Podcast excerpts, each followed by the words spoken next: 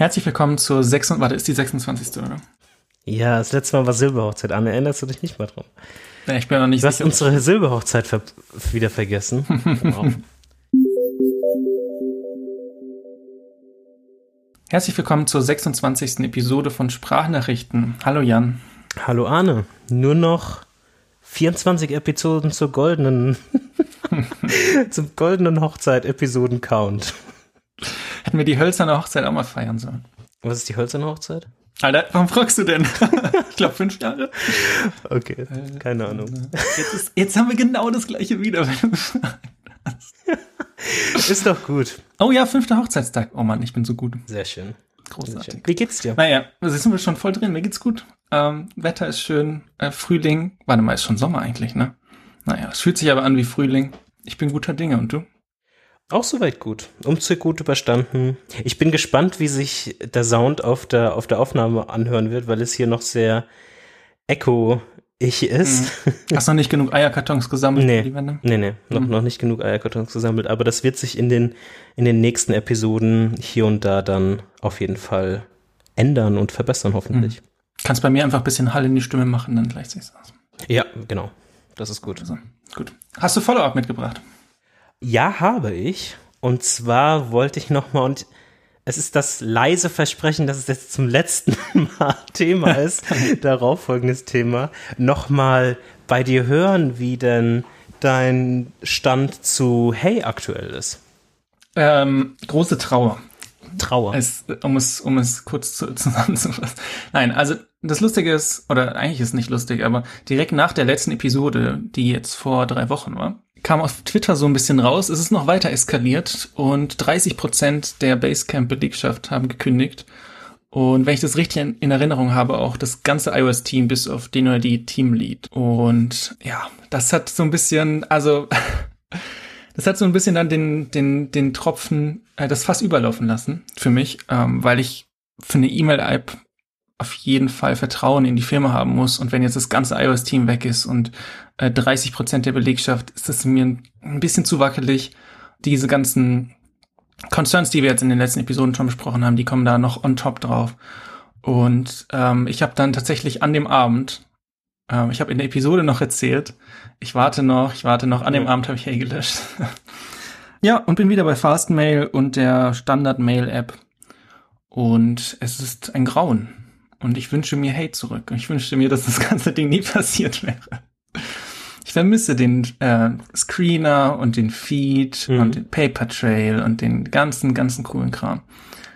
Äh, und natürlich könnte ich einfach, also hey, das, das Produkt existiert ja noch, ne? Ich könnte mir das ja auch äh, nutzen, aber dieses, ich finde bei E-Mail, also E-Mail ist schon ein sehr kritischer ähm, Anbieter. Und da muss ich auf jeden Fall Vertrauen haben in die, in die Firma. Und das ist gerade nicht gegeben. Ja. Wie sieht's bei dir aus? Äh, ja, ich war in der letzten Episode ja schon kritischer oder habe durchblicken lassen, dass ich das Mhm. ähm, wahrscheinlich in Sachen Wechseln angehen werde. Ich nur noch so ein bisschen eingeschränkt war in dem Sinne, dass ich nicht irgendwelche Experimente machen wollte, dass ich dann irgendwie versehentlich über ein, zwei Tage vielleicht mein Mail-Setup kaputt schieße. Weil ich ja im Vergleich äh, oder im Gegensatz zu dir ja auch komplett umgezogen bin. Mhm. Wenn ich es richtig verstanden habe auf deiner Seite. Also ich bin wirklich komplett von Fastmail. Ich habe meinen Fastmail, alt, alten Fastmail-Account auch zugemacht. Oh, du hast Ähm, ihn gelöscht? Ja, Ui. genau die Woche vor dem Wochenende, Gut, bevor alles angefangen hatte. Ich wünschte, wir hätten früher angefangen mit Hey, dann hätten wir es länger nutzen können. Naja. Und so habe ich dann quasi mein, wollte ich wieder meinen Fastmail-Account aufmachen und dann musste ich erstmal durch einen Support-Tanz gehen, da noch irgendwelche Sachen, also weil, mein- weil mein alter Account noch quasi blockiert war mit der Mhm. mit meiner Custom Domain und dann musste ich mich erstmal verifizieren und so weiter und so fort. Und dann habe ich wieder quasi meinen oder einen neuen Fastmail-Account angelegt mit meinen alten äh, Daten, quasi mit meiner Domain, ähm, so dass ich wieder meine alte E-Mail-Adresse quasi wiederherstellen kann Mhm. und habe dann irgendwann doch, glaube ich, vor zwei Wochen an einem Wochenende dann quasi bin ich umgezogen. Das war dann doch einfacher, als ich erwartet habe. Aber ich habe bei Mail irgendwie immer diese, diese Angst so ein bisschen. Mhm. Aber es ging dann relativ schnell und relativ fix. Und so bin ich aktuell auch wieder bei Fastmail zurück. Bin auch natürlich, was die Apps angeht, nicht super zufrieden. Ich war aber auch nicht so überhyped wie du auf Hey. Also ich fand schon viele Sachen gut, ähm, mhm. aber ich fand auch nicht alles gut. Mhm. Ähm, also zum Beispiel, was mich immer noch gestört hatte, war die, die lange, also das ist quasi nicht wirklich in so ein Inbox Zero Gedanke war, sondern eher so, okay, die alten Mails, die faden irgendwann unten aus. Mhm. Und das hat mich immer so ein bisschen nervös gemacht. und deswegen habe ich oft dieses Feature bei Hey verwendet, dass man quasi so ein Cover drüber legen kann. Und jetzt kann ich das wieder quasi in Box Zero machen. Und ich habe quasi angefangen, ebenfalls diese Funktionalitäten, die mir bei Hey sehr gefallen haben, wie diesen Paper Trail oder Newsletter oder Feed, wie er quasi bei, bei Hey heißt, nachzubilden in Fastmail dass ich quasi ähm, handgeschriebene Regeln äh, okay. verwende. Und ja. habe jetzt für du bist jetzt der Screener ja? Ja so ein bisschen. Also so, so, so ein bisschen. Also so handgeschriebene Regeln verwende um die Newsletter immer automatisch so Strategery oder Plattformer oder dein Newsletter automatisch, automatisch in den Newsletter-Ordner quasi lege und sonst wieder in mein altes Inbox Zero äh, Verhältnis quasi zurückgehe. Hm. Was ich aber so ein bisschen interessanterweise doch verändert habe in der Nutzung, ist, ich lösche viel mehr, als ich archiviere. Vorher war ich immer sehr archivieren, archivieren, archivieren äh, Modus. Jetzt bin ich sehr viel löschen. Das löschen, geht mir löschen. genauso, aber wirklich eins zu eins. Ich habe es mir gerade aufgeschrieben, dass ich mhm. das noch kurz ansprechen wollte. Ich habe jetzt, man kann ja bei bei iOS ähm, konfigurieren die Swipes und ich habe jetzt nach, mhm. wenn ich nach rechts swipe, lösche ich, wenn ich nach links swipe, archiviere ich. Mhm. Und mein Archiv ist quasi wie meine Inbox jetzt. Mhm. Ähm, aber ich habe also plus Paper Trail, also ich habe nicht diese Regel gemacht. Ähm, ist quasi alles drin, aber ich achte mehr drauf, dass ich nur die Sachen behalte, die ich wirklich behalten will. Ja. Ja, jetzt, also ich, ich habe natürlich auch nicht so ein so, so eine Feingranularregelung, wie man das mit Hey schaffen kann, sondern so ein eher so ein High-Level-Overview für die ganz klaren Sachen. Weißt du, sowas mm. wie mhm. PayPal, Papertrail mm. und so weiter und so fort. Die wirklich super klaren Sachen, die ganzen Abos, die ich habe, ähm, sei es Patreon oder solch, solche Geschichten, wo monatlich irgendwas abgeht, geht automatisch da rein. Ähm, das heißt natürlich immer noch, dass ich, sage ich mal, ein Drittel händisch da reinziehen muss. Aber das ist auch okay. Hm. Was mich eher stört, sind allgemein halt so Apps. Und dass ich angefangen habe, auf dem Mac einfach die Fastmail Web App zu verwenden und so ein Pin-Tab zu haben in Safari, wo ich einfach die Web App auf habe. Und das macht mich glücklich im Vergleich zur nativen ähm, Mail App auf, auf macOS, weil keine Ahnung, ob es an meinem System liegt aber die ist super, super langsam. Also wenn ich die aufmache und da habe ich fünf Mail-Accounts drin und davon ist eigentlich quasi nur ein Mail-Account wirklich in Anführungszeichen größer. Die anderen sind zum Beispiel der Mail-Account hier für unseren Podcast. Da hm. passiert ja quasi nichts. Hm. Ähm, und wenn ich die Mail-App aufmache, dauert es 10 bis 15 Sekunden, bis die auf ist und responsive ist. Hm. Ich weiß nicht, ob das ein allgemeines Problem ist. Ähm, aber. Ich schließe sie nie, deswegen kann ich das jetzt nicht, kann ich nicht sagen. Weiß ich nicht. Aber zehn Sekunden kommen ja schon lang vor. Ja. Ähm, aber Fastmail im Web-App finde ich, äh, weiß ich nicht. Also ich bin, ich bin tatsächlich bei der nativen Mac äh, App vor allem, weil es da ja so dieses Plugin gibt. Ich weiß nicht, ob du das kennst, Mail Blocker Tracker. Mhm, ja ähm, wo ich quasi das ein ähnliches Feature krieg wie bei Hey, weil das ist zum Beispiel auch was, was ich vermisse. Auf iOS muss ich jetzt wieder alle Remote Images ausmachen, äh, um das Tracking zu disablen. Und dann, wenn ich sehen will bei einem Newsletter, dann nehme ich irgendwie das Tracking in Kauf. Das ist alles ein bisschen blöd. Und auf, ähm, auf macOS Mail gibt's Mail-Blocker-Tracker, ist dann in den Show Notes auch verlinkt. Das könnt ihr installieren und das macht quasi genau das gleiche wie Hey. Lässt also alle Bilder durch, bis auf die, die bekannte Tracker sind. Und das ist schon so der Grund, warum ich, ähm, warum ich die native App benutze. Plus ich finde auch die Fastmail-App, ja, weiß ich nicht. Finde ich jetzt nicht berauschend. Nee, es ist, es ist nicht berauschend, ähm, aber ich finde es auf dem, auf dem Mac quasi, also quasi als Web-App ausreichend. Hm. Es macht mir irgendwie Spaß im Vergleich zu der Mail-App. Und von daher, ich gucke zwar immer mal so ein bisschen noch mal in andere Apps rein, ähm, aber da gibt es bisher nichts, was mich wirklich so sehr überzeugt. Ja, sehr. Dann können wir mal einsteigen äh, in das Thema. Wir arbeiten beide in Firmen, wo alle Menschen von zu Hause arbeiten, also Full Remote Ja. Companies, sagt, sagt man dazu, auf Englisch. Und wir wollten so ein bisschen drüber sprechen, was sind die ähm, Tools, sei es jetzt Software, ähm, kleine Tools, große Tools, ähm, Services, was wir so nutzen, die unsere ja, Produktivität äh, am Arbeitsplatz, sage ich jetzt mal, ähm, erleichtert und, und verbessert. Und ähm, wir fangen mal mit den, mit den ähm, offensichtlichen Sachen an, äh, Communication. Wie, wie läuft es bei euch, Abian?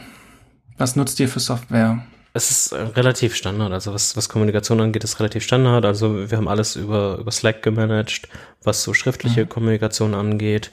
Je nach Team gibt es auch Leute, die manchmal Teams verwenden.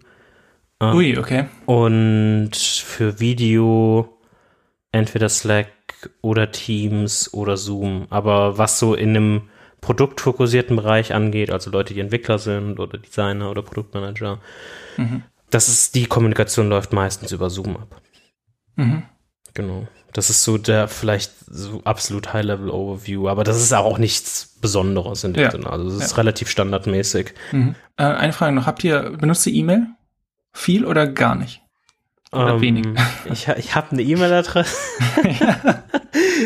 Sonst ist es eigentlich relativ Alles Slack wahrscheinlich. Ne? wenig. Also interne Kommunikation, ganz ehrlich, ich weiß nicht, ob ich jemals eine Mail geschrieben habe, die nicht irgendwie Hiring relevant war.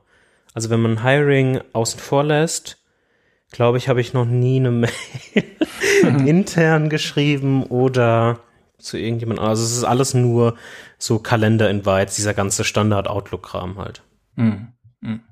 Ja, wir nutzen auch Slack. Ähm, das ist so der Hub für alles, was irgendwie textbasiert ist. Mhm. Ähm, und Notifications auch. Also alle möglichen Notifications von allen möglichen Services, also GitLab oder Sentry oder was es noch alles gibt, kommt alles in Slack. Da läuft das alles so ein bisschen zusammen.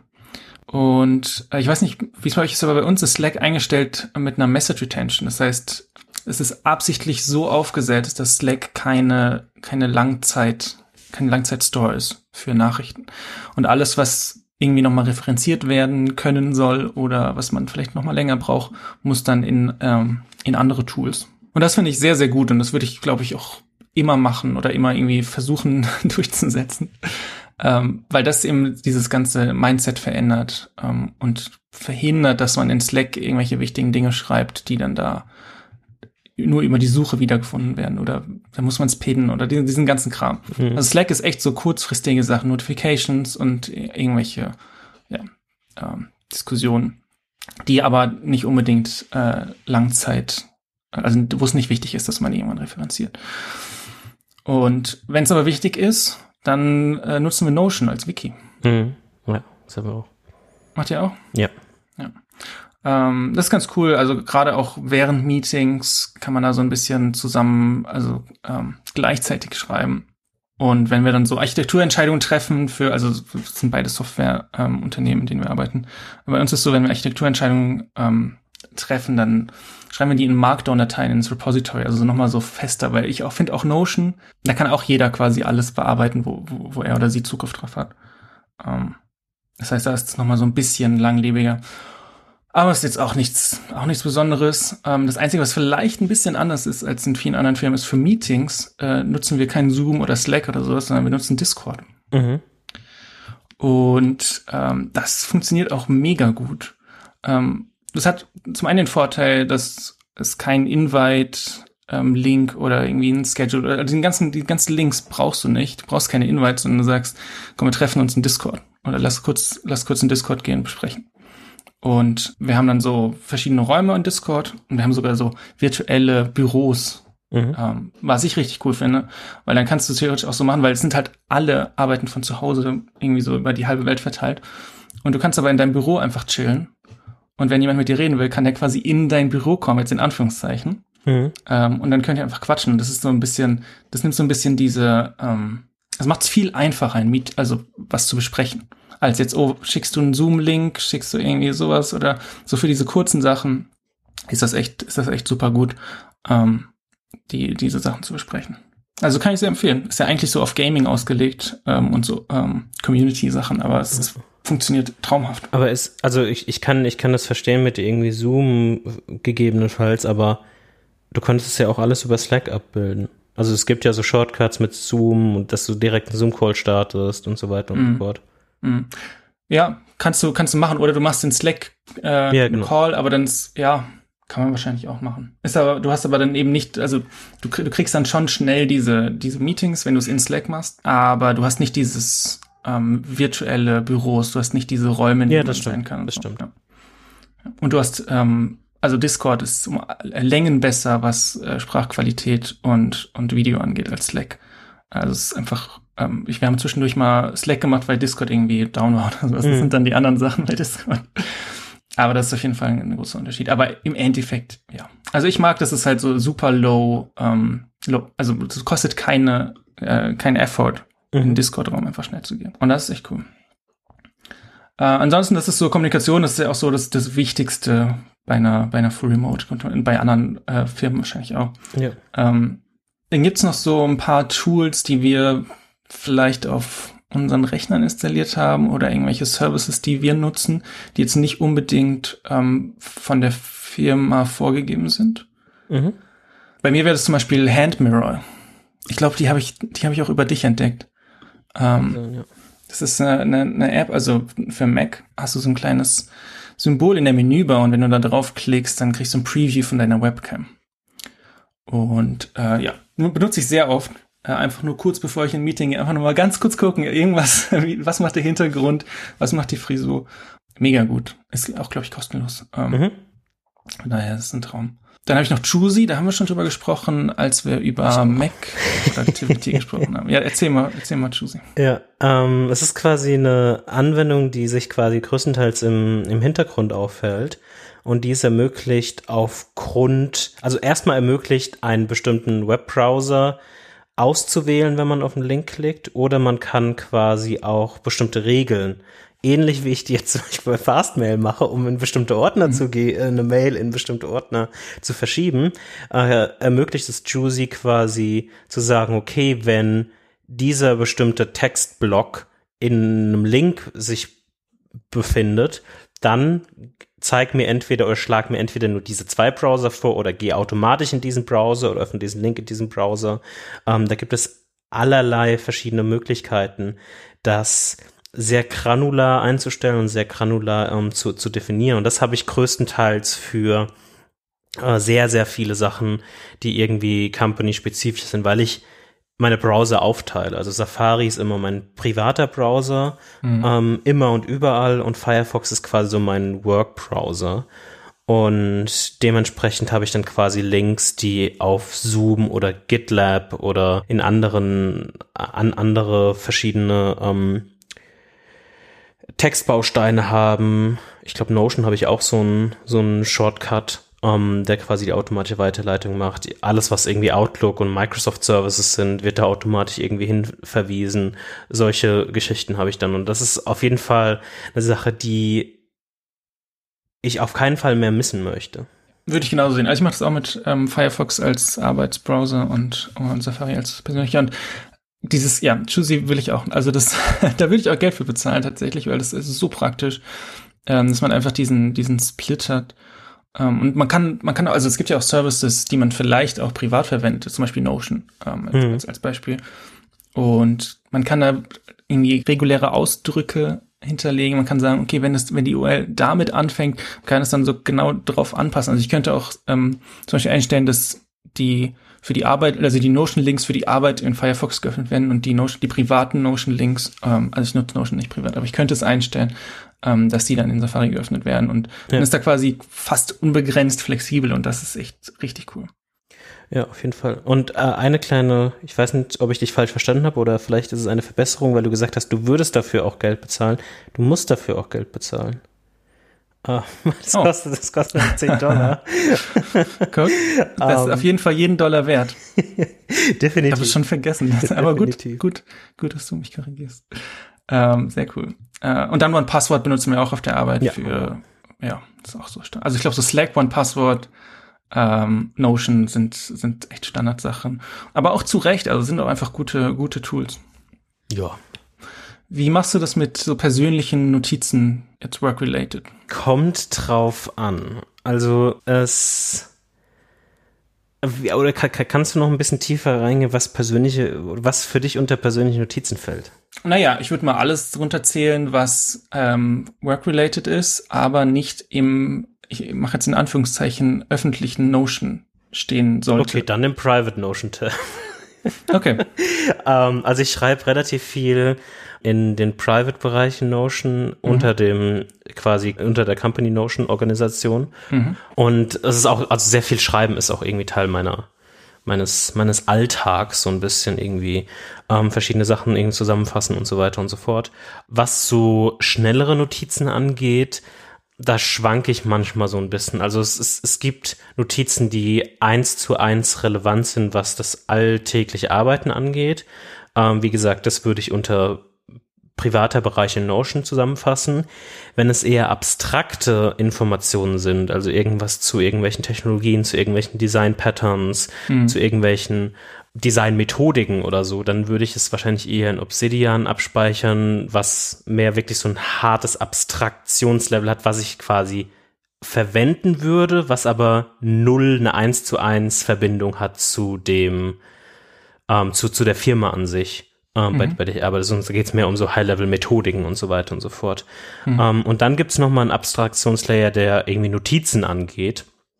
Also jetzt nicht lange geschriebene oder lange Listen an Sachen, sondern eher so mhm. kurze Notizen. Mhm. Kurzfristige auch. Genau, ja. Also die dann, ja. Genau, mhm. kurzfristige Notizen da schwanke ich teilweise zwischen einem Notizbuch, also ich habe mehrere Notizbücher, wo ich quasi verschiedene Sachen irgendwie nicht parallel, aber die jetzt sich irgendwie schon angesammelt haben. Da habe ich manchmal so Phasen, wo ich sehr viele Notizbücher schreibe. Ich habe aber auch manchmal so Phasen, wo ich einfach so Billo-Druckerpapier und ein Sharpie verwende mhm. und einfach auf einem weißen Blatt Papier, da habe ich irgendwie zehn Blätter Papier vor mir liegen und schreibe dann schnell Notizen irgendwie auf, die ich dann irgendwann wieder in irgendwas anderes übertragen werde. Und diese, ähm, diese weißen Blätter Papier, die dann mit einem Sharpie vollgeschrieben werden, irgendwann werden die dann halt quasi geschreddert und fertig. Mhm. Genau. Das mit Notion ist eine gute Idee. Ich mache tatsächlich die, diese längerfristigen Notizen, sage ich mal, äh, die work-related sind und jetzt nicht, ähm, also die wirklich auch einen klaren Bezug haben. Mhm. Alles andere kommt natürlich auch in äh, mein Second Brain, äh, Obsidian. Mhm. Gerade schreibe ich alle, alle längerfristigen Sachen in Obsidian, aber ich finde die Idee ziemlich gut, da diesen, diesen ähm, persönlichen Notion Space zu nutzen, weil das sind ja Dinge, wenn du irgendwann vielleicht mal bei einer anderen Firma bist, dann, dann hast du das quasi in, in Obsidian drin für, also, und brauchst es eigentlich nicht mehr. Ja. Von daher vielleicht werde ich das übernehmen. Ähm, für so kurzfristige Sachen äh, bin ich tatsächlich äh, wieder bei Field Notes. Also das ist auch so eine On-Off-Sache bei mir. Aber ich mag das, ich mag das gerade echt gerne. Ich habe jetzt auch gerade für die Episode hier so ein kleines Notizbuch liegen äh, mit so einem Stift und ähm, ja, meine Schrift ist sehr unleserlich, das äh, verbessert sich hoffentlich, je mehr ich schreibe. Ähm, aber für so kurzfristige Sachen mag ich das echt, echt gerne und auch Tod benutze ich auch tatsächlich ähm, fast gar nicht mehr. Das ist bei mir auch extrem zurückgegangen, muss ich sagen. Mhm. Ähm, also ich bin wirklich ein sehr, sehr starker Sharpie. Und der, der Vorteil ist auch, weil die, ähm, die Stiftspitze so breit ist beim Sharpie, ist auch vollkommen egal. Das sind Vor- und Nachteile. du musst dich nicht darüber ähm, sehr stark den Kopf zerbrechen, dass, dein, dass deine Schrift katastrophal ist. Aber die, die Katastrophenschrift wird dadurch natürlich auch nicht besser und irgendwann wird es schwieriger, manchmal was zu erkennen oder zu entziffern. Mhm. Ähm, es ist, es ist eine, ein Balanceakt zwischen positiver Effekt und negativer Effekt. ich schreibe dabei, aber auch manchmal äh, gehe ich auch manchmal über Notizen hinaus und mache dann so kleine Kästchen und dann irgendwelche äh, To-Do-Geschichten. Eine Sache, wo ich gerade, die wollte ich unbedingt mal ansprechen, wo ich gerade überlege, es ist sehr überteuert, aber ich finde das sehr interessant, ist, ähm, kennst du Ackmank? Nein. Das ist quasi so ein Shop in Amerika, der so sehr ähm, designy ist und der ähm, verschiedene Accessoires hat. Also der macht zum einen irgendwie so, so ähm, T-Shirt-Geschichten, aber auch so Mugs oder irgendwie ein Stift oder ein, mhm. eine Schere oder ein Scherenhalter und irgendwelche Travel Cases und so weiter und so fort. Und eines der neuesten Produkte heißt Analog. Und Analog ist eigentlich nichts anderes als eine kleine Holzkiste, wo ein Stapel von quasi, wie groß sind die denn? ähm, von, von so kleinen ähm, Papierblättern sind, die vielleicht so groß sind wie eine Hand, würde ich jetzt mal beschreiben. Mhm. Ähm, und Karteikarten. Die, genau, ja, sehr mhm. gut. Karteikarten ungefähr so eine Größe haben, quasi hochkant. Und dort kannst du dir quasi für den Tag diese Karteikärtchen quasi nehmen und quasi so deine Aufgaben und deine so irgendwie Gedanken oder Kerngedanken irgendwie aufschreiben und kannst sie dann in die Vorrichtung in diesem, in diesem Holzbehältnis, kannst du die quasi so reinstecken, dass du das immer siehst. Mhm. Ähm, und dann irgendwie durchstreichen oder irgendwie Progress tracken. Und irgendwie finde ich die Idee ganz nett. Aber dadurch, dass es in Amerika basiert ist und das halt so ein Designery-Shop ist, ist es auch nicht billig, sagen wir mal so. Also all, allgemein dieser Wood Card Holder kostet allein 60 Dollar und so ein Dreierpack an Karten, ich weiß es gar nicht, ich glaube, da sind 50 Karten jeweils drin, kostet dann nochmal 40, also du bist dann schon bei 100 und dann nochmal Shipment, bist auch nochmal bei 30 Euro oder so. Mhm. Ähm, weiß ich nicht, aber ich finde es irgendwie interessant. Aber wie ich mich auch kenne, weiß ich auch, dass ich das einen Monat mache und dann, dann, ist es auch, dann ist es auch vorbei. Aber ich wollte diese Brücke mal nehmen, um zu fragen, ob du denn auch sowas in between machst, wie ich das gerade so ein bisschen beschrieben habe, weil ich mich schon immer öfter dabei erwische, dann auch wieder so halbe To-Do-Listen auf Papier zu schreiben, was sowas angeht. Also so arbeitsrelevante Sachen ähm, weil ich da, da irgendwie viel Freeform irgendwie mitmachen kann und ich im Gegenzug super wenig das iPad dafür irgendwie verwende. Ich habe jetzt, warum ich überhaupt wieder angefangen habe mit den Field Notes und den äh, Physical Notes ist, ähm, einmal, weil ich hier bei, bei mir im Büro ein bisschen was ähm, verändert, zum Beispiel Türen äh, an, an das Regal schraube und sowas und da muss man zeichnen. Das funktioniert nicht mit äh, Text. Ähm, damit habe ich das angefangen mhm. und dann habe ich es aber tatsächlich auch die die Woche drauf auf der Arbeit auch gebraucht, einfach um manchmal hat man äh, sehr komplexe Probleme und muss sie visualisieren und das ist eben in Text ähm, sehr schwer und es gibt dann so online Whiteboard Services, aber dann male ich mit meinem Trackpad, das ist auch alles nicht so geil und auch nicht notwendig, wenn ich es quasi jetzt ähm, hauptsächlich für mich mache. Mhm. Das heißt, das kann dann auch und dann bin ich so ein bisschen reingerutscht ähm, und eigentlich ähm, ist mein Plan, quasi ein persönliches und ein Work-Notizbuch zu haben. Mhm. Dass ich das teile, ähm, weil ich jetzt zum Beispiel die Sachen, die ich in Field Notes reinschreibe, die sind halt super kurzfristig. Also die Sachen, ich brauche nie eine Seite länger als eine Woche oder so. Ja. Ähm, das wäre schon lang. Und wenn dann aber die ganze Zeit von der Arbeit noch das dazwischen kommt, was vielleicht kurzfristiger ist, dann muss ich viel mehr hin und her blättern. Das heißt, ich werde wahrscheinlich zwei machen und dann kann ich mir schon vorstellen, dass da auch mal so To-Do-Sachen reinkommen. Also ich will eigentlich, ich will eigentlich schon so einen klaren Split haben. Ich will eigentlich nicht irgendwas in der Mitte dazwischen haben, sondern die langfristigen Sachen nach ähm, Obsidian oder Notion. Wie gesagt, das äh, überlege ich mir gerade noch. Und die kurzfristigen Sachen aber dann einfach in, in Notizbuch. Aber das ist, wie gesagt, das ist jetzt auch noch ähm, jung. Also ich mache das jetzt eine Woche oder so. Mhm. Ähm, wie sich das dann entwickelt, äh, das werden wir dann hören in den zukünftigen Episoden äh, ob ich wieder was anderes benutze. Aber gerade bin ich echt, bin ich echt happy so. Ja. Du hattest vorhin kurz äh, so Online-Whiteboard-Geschichten angesprochen. Mhm. Nutzt du davon irgendwas? Oder nutzt ihr davon irgendwas? Ähm, ja, ab und zu. Also wenn wir, wenn wir jetzt, sag ich mal, ein sehr komplexes Problem haben, was auf jeden Fall eine Skizze braucht, mhm. Ähm, wo man irgendwie ein bisschen vielleicht äh, gucken kann, ähm, zusammen da dran arbeiten kann, dann benutzen wir äh, einen Online-Whiteboard-Service, Miro. Mhm, ja. Haben wir jetzt mal evaluiert, aber das ist jetzt noch nichts, was jetzt die, die Firma, das haben wir mal ausprobiert. Funktioniert echt gut. Da ist auch irgendwie so Meeting-Funktionalität drin, das haben wir nie benutzt, wir haben einfach Discord dann gemacht. Aber ähm, das funktioniert ganz gut für, für so Sketching. Haben wir jetzt, glaube ich, zwei, dreimal benutzt, aber, aber nicht wirklich. Mhm. Also, ja. wie ist es bei euch? Also bei uns ist es so, dass wir ganz stark auf Mural quasi sind was die Company angeht. Was ich jetzt persönlich sehr interessant finde, ist das, was Figma quasi, das, mhm. dieses Design-Tool ja. ähm, rausgebracht hat vor zwei, drei Wochen ungefähr. Das heißt Fig Jam ist aktuell noch in der Beta und in der Beta-Phase kann man das kostenlos quasi verwenden. Und das ist auch so ein wie Mural oder Miro oder Whimsical, ein Service, der quasi oder eine Erweiterung von Figma, die quasi wie ein Whiteboard, wie ein Whiteboard ist mhm. und die soweit echt cool funktioniert und die hat noch so ein paar zu zusätzliche so Social äh, Aspekte, die super cool sind und die Oh, Reactions, ne? genau, Emoji-Reactions. genau, es ja. gibt es gibt so. Reactions und es gibt so Stempel Mhm. und diese Interaktion, also wenn man wenn man mal nach sowas guckt und irgendwie auch was haben will, was gerade in so einem Remote-Setting noch mal so ein bisschen mehr Persönlichkeit irgendwie übermitteln kann, was auch manchmal irgendwie echt ein, ein guter Punkt ist in so einem Meeting, um das nicht immer so so starr zu haben. Es sind da ein paar super schöne Interactions dabei, wie du eben schon gesagt hast, diese Reactions, wo die, wo dann ganz viele, wenn du die Maus gedrückt hältst, irgendwie Herzaugen-Emojis oder Feuer-Emojis aus dem Cursor quasi rausgehen oder diese Stickers, wenn du länger gedrückt hast, werden die Sticker immer größer quasi oder dieses ähm, interessante Modell, wo quasi dein Chat am Cursor klebt und du direkt was am Cursor sagen kannst, ähm, wo du auch immer bist. Das sind so echt ein paar coole Sachen. Und das versuche ich gerade mehr und mehr in meinen allgemeinen Alltag zu integrieren, weil es neben irgendwie viel Schreiben auch hier und da vonnöten ist, für mich irgendwie Sachen zu visualisieren, die jetzt nicht unbedingt so Design fokussiert sind, wo es jetzt irgendwie um die Pixel geht, sondern mehr um so Sticker oder Flows oder was weiß ich, was, wo man eher so Konzepte vielleicht mal eher visualisieren muss. Mhm. Mhm. Ja, cool. Also das muss ich auch nochmal anschauen. Ähm, sieht auf jeden Fall auf der Landingpage cool aus. Ich habe aber jetzt noch nichts mitgemacht. Ähm, Finde aber die, diese Social-Sachen auch echt, ähm, echt cool. Ja. Ähm, mit diesen Emoji-Reactions und allem.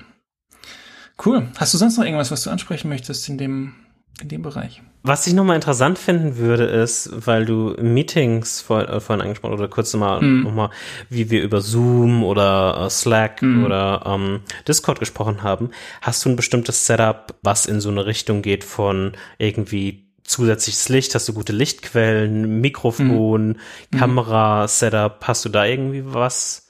Ich gehe mal davon aus, dass du dann Podcast-Equipment verwendest. Für Genau, also ja, ich benutze mein Podcast-Equipment. Da das ja, ist ein relativ gutes Mikrofon äh, und so ein USB-Interface und Kopfhörer. Ich habe jetzt auch seit, seit kurzem Kopfhörer, die sehr, sehr leicht sind. Das ist sehr schön. Die habe ich, damit, die merke ich auch nach acht Stunden Arbeiten nicht. Ähm, gute Webcam. Licht brauche ich tatsächlich gar nicht, weil mein Schreibtisch direkt vor dem Fenster ist. Ich habe eher das Problem, dass ich ein bisschen zu viel Licht habe. Ich muss dann mal die Jalousie ein bisschen runter machen. Aber das sind, das sind Luxusprobleme. Das ist äh, genau deswegen brauche ich sowas eigentlich nicht. Und Ja. so so spät abends äh, habe ich dann habe ich dann selten Meetings, dass ich dann äh, das Licht anmachen muss. Und dafür ist es mir dann auch egal.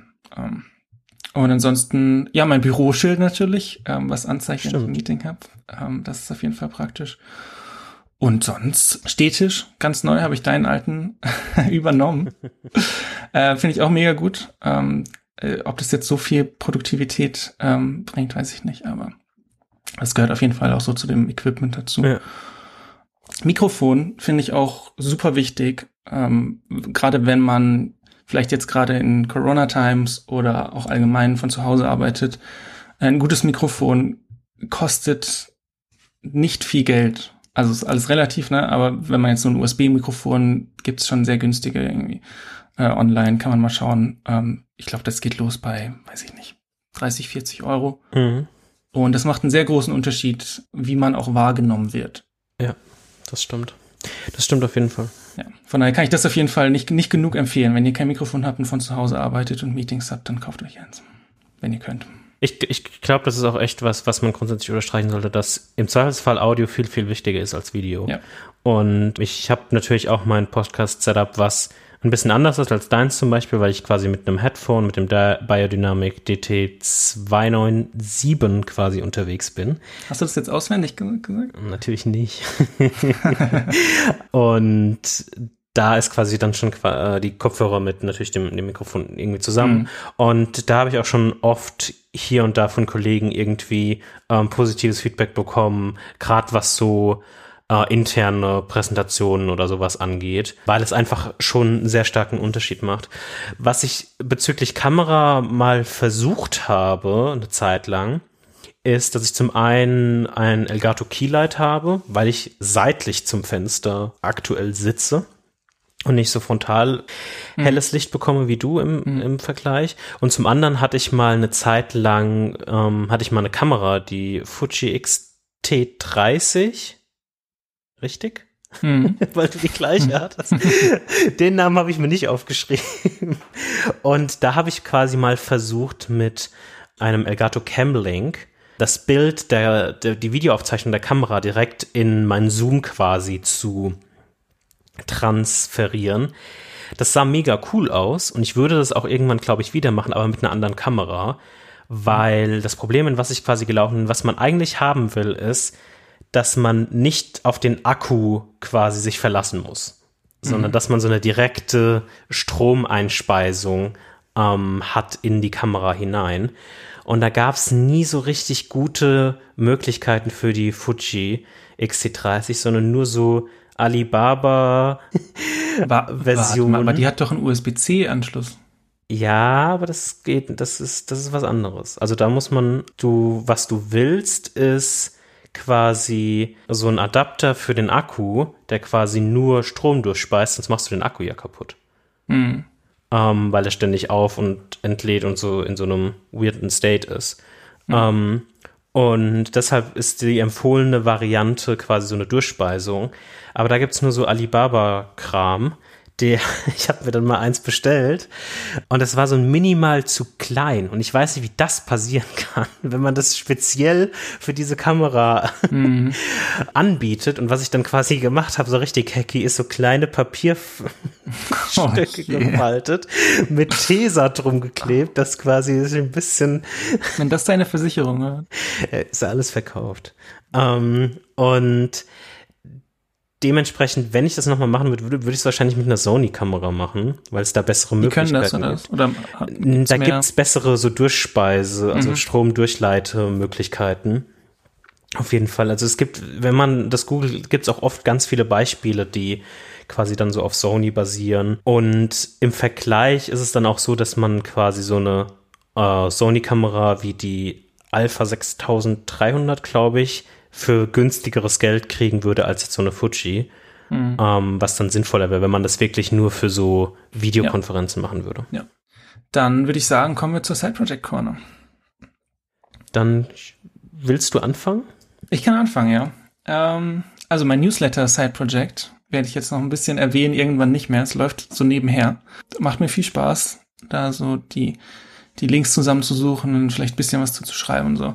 Ich werde jetzt versuchen, ein bisschen mehr politische und gesellschaftliche oder allgemein Themen reinzubringen, die nicht so unbedingt über Software Engineering sind, äh, um das ein bisschen äh, offener zu gestalten. Aber ansonsten, genau, jeden Sonntag äh, arnesweekly.email. Ich habe es vorhin schon rein, äh, reingerufen. Ähm, also das läuft weiterhin. Ansonsten habe ich jetzt so ein bisschen angefangen, ich hatte das schon mal in Episode 23 angeschnitten. Da haben wir über die, also die hieß Holy Pandas. Mhm. Ähm, ESP Home. Ich weiß nicht, ob du dich erinnerst. So eine ähm, Software, die es super einfach macht, verschiedene Sensoren oder allgemein verschiedene Dinge an ein ESP32 ähm, oder ESP8266 äh, anzuschließen. Das sind quasi Mikrocontroller. Und die dann über Home Assistant, was man dann auch aufsetzen muss, in Smart Home zu integrieren. Und äh, in Episode 23 lag der noch bei mir im ähm, Schreibtischschrank. Und jetzt gerade habe ich richtig Bock. also, ähm, bis jetzt macht er nur eine Sache, nämlich mit dem äh, Sitzstehtisch kommunizieren und den in HomeKit bringen, was schon richtig cool ist. Ich habe jetzt hier so einen Eve-Button liegen ähm, und der Sitzstehtisch kann keine vordefinierten ähm, Positionen äh, mit dem Setup, was es gerade ist. Und ich habe mit den, ich habe den Eve-Button einfach konfiguriert, dass einmal drücken in die Sitzposition geht und zweimal drücken in die Stehposition und mhm. habe es mir quasi selber gebaut. Und kann jetzt auch mit Siri äh, das ganze Ding steuern, was ich manchmal mache, wenn mir langweilig ist. Sonst bringt es eigentlich gar nichts. aber es ist ein weiteres Gerät im in HomeKit und das ist schon was wert. Ja, und jetzt möchte ich aber eigentlich noch noch mehr Sensoren haben. Ähm, die quasi auch von HomeKit unterstützt werden. Ich habe ähm, verschiedene Eve Room Geräte, mhm. die quasi so Temperatur, Luftdruck, ähm, CO2 ähm, alles bereitstellen. Die kosten, wenn man die neu kauft, glaube ich 100 Euro. Wenn man die gebraucht kauft, sind die auch noch echt teuer. Ich habe ähm, zwei aus der, ich glaube aus der ersten Generation oder so, ähm, diese weißen großen Kästen. Ich weiß nicht, ob du die, ob du die mal gesehen hast. Mhm. Ähm, aber die haben dann haben da auch noch 40 Euro oder so gekostet. Und äh, mit dem ESP32, klar, muss man dann irgendwie ein bisschen äh, basteln. aber die Sensoren sind halt super günstig und der also Mikrocontroller kostet auch ähm, wenig. Also wenn ich jetzt äh, original bestelle, bin ich bei vielleicht 15 Euro mhm. und dann habe ich auch noch Helligkeit drin, also Helligkeit, CO2, äh, Temperatur, Luftdruck ähm, und Luftfeuchtigkeit.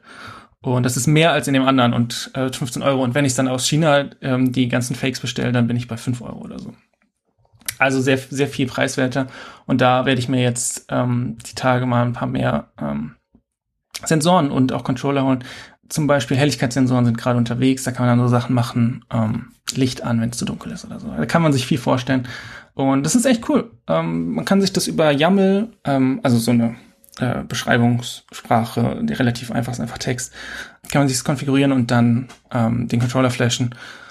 Was jetzt noch so ein bisschen die Frage ist, eigentlich möchte ich nicht den Controller rumliegen haben und die Sensoren dann da dran angeschlossen und das ist dann einfach so ein, es liegt einfach offen rum. Eigentlich hätte ich gerne einen Case dafür. Da muss ich noch mal schauen, ähm, ob ich mir irgendwie eins 3D drucke oder die 3D drucken lasse, besser gesagt. Mhm. Ähm, da muss ich dann natürlich schauen, was für Sensoren ich benutze und so weiter. Also das ist so ein bisschen ein Projekt, ähm, was jetzt ein bisschen ongoing sein wird. Ähm, und was ich auch noch machen möchte, ähm, das ist jetzt auch so ein bisschen ähm, ein Übergang zur Aufgabe bis zur nächsten Episode, äh, dieses Büroschild, wo ich quasi einstellen kann, äh, frei, Meeting oder Podcast, ähm, das hätte ich gerne in HomeKit äh, dass ich da quasi mhm. einstellen kann, was es anzeigen soll. Und das ist ein bisschen komplizierter, weil das Büroschild so funktioniert, es hat kein, also es hat keinen Stromanschluss, sondern es läuft auf einer Batterie und hat ja ein E-Ink-Display.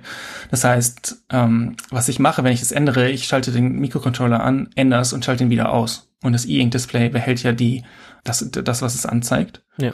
Und es funktioniert aber nicht so richtig gut mit HomeKit. Ähm, man kann dann mit Deep Sleep wahrscheinlich ein bisschen hacken, dass er mega wenig verbraucht. Das werde ich wahrscheinlich auch machen. Ich werde wahrscheinlich dann einen Proxy noch schreiben, der quasi mit HomeKit kommuniziert und auf meinem Home-Server läuft. Und mein Büroschild wird dann den Proxy fragen, alle, weiß ich nicht, jede Minute, hey, was soll ich anzeigen? Ähm, also es ist, glaube ich, die, die, die beste Lösung. Und vielleicht mache ich dann nochmal so einen Sleep-Modus, dass der quasi dann nur alle Stunde fragt für nachts oder so, wenn ich es dann ähm, nicht brauche. Mhm da bin ich gerade dran. Da, das, da habe ich auf jeden Fall auch Bock drauf. Und ansonsten habe ich ja hier noch so Teile für, für eine Tastatur rumfliegen und so einen Cortex M Mikrocontroller das ist alles noch on hold, obwohl ich die Tastatur jetzt echt nicht mehr abwarten kann. Äh, ich habe richtig Bock auf die Tastatur. Problem ist, wie gesagt, Lötstation war kaputt und ähm, die, der Ersatz lässt auf sich warten. Und ich frage mich, ob das daran liegt, äh, an diesem Global äh, Chip Shortage oder woran das liegt. Aber gerade ist das Datum 1.7. und ich bin schon überlegen, ob ich mir eine andere kaufe ähm, oder nicht. Da, da bin ich jetzt gerade. Bin ich noch nicht, habe ich mich noch nicht entschieden. Ähm, bis dahin verbringe ich meine Zeit mit äh, ESP Home. Und das sind so die Side-Projekte. So und ja, meine Website gibt's auch noch. Da, ist auch nicht viel passiert. Ähm, aber ja, ich merke schon, du bist du bist ist, abgewandert. Ich habe äh, die, ich bin diversifiziert ähm, in ganz viele kleine Baustellen. Ja. Ähm, mal gucken, ob es weniger werden und ob es vielleicht noch mal eine, eine große Baustelle gibt, so ein richtiges Side-Projekt, was Side-Project, was ähm, vielleicht auch für andere Menschen nützlich ist und nicht nur für mich. Aber ähm, gerade bin ich echt zufrieden. Ähm, ja. Willst du mal eine E-Mail klein schreiben? ähm, sehr schön, Arne. Und du? Wir sind umgezogen. Das ist auch ein gutes Side-Project. Uh, das war ein gutes Side-Project. Nein, das war kein Side-Project, aber es ist, es war eine, eine der Hauptgründe, war, warum ich hier quasi gerade mehr Zeit in die Büroausstattung und die allgemeine Wohnung und so weiter Zeit irgendwie investiere. Mhm. Und ich noch nicht hundertprozentig so weit gekommen bin, Couch Times final Open Source zu machen. Das sollte jetzt aber demnächst passieren, in den nächsten Tagen hoffentlich. Wahrscheinlich eher Wochen. Aber weil man muss ja auch noch die alte Wohnung abgeben, streichen, den ganzen Kram machen. Deshalb wollte ich aber nicht komplett mit leeren Händen kommen. Nicht mit dem Side-Project, aber ich habe eine Frage an dich. Ähm, und ich glaube, du wirst vielleicht ein bisschen überrumpelt sein. Und ich weiß, ich glaube auch, dass du anhand deiner, deiner aktuellen ähm, Side-Projects, das ist nichts Schlimmes, deine aktuellen Side-Projects vielleicht gar keine Antwort darauf hast, aber die WWDC ist bald, steht bald vor der Tür. Hm. Und ich habe vor dieser Aufnahme geguckt, dass die Keynote der WWDC oder beziehungsweise das ist die letzte Folge vor der Keynote der WWDC. Wenn wir das nächste Mal eine Episode releasen, ist die Keynote schon passiert. Also ist das eigentlich die letzte Chance für uns, nochmal Wünsche loszuwerden. ja. Und da wollte ich mal fragen, ob du irgendwelche Wünsche hast, vielleicht auch in Sachen Swift und Swift UI beziehungsweise Swift UI. Und das ist mein großes Fragezeichen, weil du hast im letzten Jahr so viel damit gemacht, aber jetzt einfach null damit unterwegs. Und ich weiß nicht, wie, ob du, ob du da, ob, ob dich, ob dich das nochmal, wenn irgendwie ein paar coole Features kommen oder ein paar coole Änderungen, ob dich das nochmal kitzeln kann. Mm. Äh, auf jeden Fall kann, könnte mich das kitzeln, wenn ich eine gute Idee kriege durch die, durch die neuen Features. Ähm, kann ich mir das grundsätzlich schon vorstellen. Da kommt es aber dann auf das Feature drauf an. Mhm. Da habe hab ich jetzt nichts, nichts Konkretes. Was ich mir aber konkret äh, jetzt spontan wünsche, ist ähm, einmal, das ist jetzt ein bisschen offensichtlich, aber dass Swift UI ein bisschen mehr, dass es nicht so kompliziert ist, ähm, UI-Kit-Sachen aus Swift UI zu machen. Klar, man kann da irgendwie diesen Controller und machen dann die ganzen Kram. Es gibt viele, viele Bereiche, auch in den, sage ich jetzt mal, einfachen Apps, die ich geschrieben habe, äh, musste ich immer mal wieder auf UI-Kit umsteigen und mhm. dann das dann irgendwie in Swift UI einbinden, weil das noch nicht supported war und so weiter. Und ich denke, das ist, glaube ich, ein Safe Bet, dass das kommen wird. Aber das würde ich mir auf jeden Fall auch wünschen, dass einfach, dass ich vielleicht eine App schreiben kann, nur Swift UI, ohne irgendwelche äh, UI-Kit-Sachen. Ja. Ähm, das wäre eine Sache. Dann, ich weiß nicht, ob das jetzt ein WWDC-Thema ist, kann aber sein. Und zwar hätte ich gern mehr äh, HomeKit-Geräte. Mhm. Unter anderem ich habe sogar schon eine Liste. Unter anderem ein Saugroboter in HomeKit. Ist ja. obvious, finde ich, dass das kommen muss. Standing Desk. Mein, mein, mein, ich habe ich hab ja mein, mein Sitz stetisch jetzt in, in HomeKit und das ist einfach als Rollladen drin, also als Blind. Ähm, was jetzt okay ist, funktioniert gut, aber ähm, wenn ich irgendwann mal smarte Rollläden habe und sag alle äh, Rollläden runter und mein Tisch dann auch runtergeht, mh, hm, ist jetzt nicht so super gut. Also das ist auch eher so ein Hack. Ähm, Drucker finde ich auch. Warum sind Drucker nicht in HomeKit? Könnte, könnten, die könnten so ein schönes kleines Ausrufezeichen anzeigen, ähm, wenn Toner leer ist oder, oder was auch immer. Und ähm, das ist jetzt das unrealistischste. Ähm, Gaming-Konsolen, also so PS4, Xbox, was PS5 gibt's ja auch schon. Ähm, das einfach auch in HomeKit rein, fände ich auch cool. Ähm, und da muss es nicht mal, ich glaube, was Apple macht, ist, es stellt immer, oder sie stellen immer die Typen vor, wenn es Firmen gibt, die dafür schon etwas bauen. Also, also zum Beispiel, als die Fernseher kamen, gab es dann direkt schon ähm, Ankündigungen von verschiedenen Herstellern, mhm. dass es jetzt auch Support ist und mit den Routern genau das gleiche. Und ja, aber das wären Sachen, die ich mir wünschen würde. Und das, mir fallen bestimmt, wenn ich jetzt noch ein bisschen länger überlege, noch mehr Dinge ein. Ja. Ähm, weil HomeKit echt limitiert ist. Also wenn man guckt, was jetzt zum Beispiel bei Home Assistant ähm, alles unterstützt wird, ähm, was auch in HomeKit nützlich wäre, dann ist das äh, echt viel. Also das wäre, glaube ich, der, der größte Wunsch, mehr HomeKits haben. Cool. Und du? Wird in die gleiche Kerbe einschlagen wie du mit SwiftUI, also sowas wie Native Search Bar, Pull to Refresh, solche Geschichten. Irgendwie. Und hast du sogar Beispiele. Ja. Na, natives Share, das sind alles die Sachen, die ich in Couchtimes teilweise rein implementieren musste. Ich würde mir immer noch so einen First-Party-Code-Editor für iPadOS wünschen. Ähm, mhm. Das war super. Und Xcode für iPad?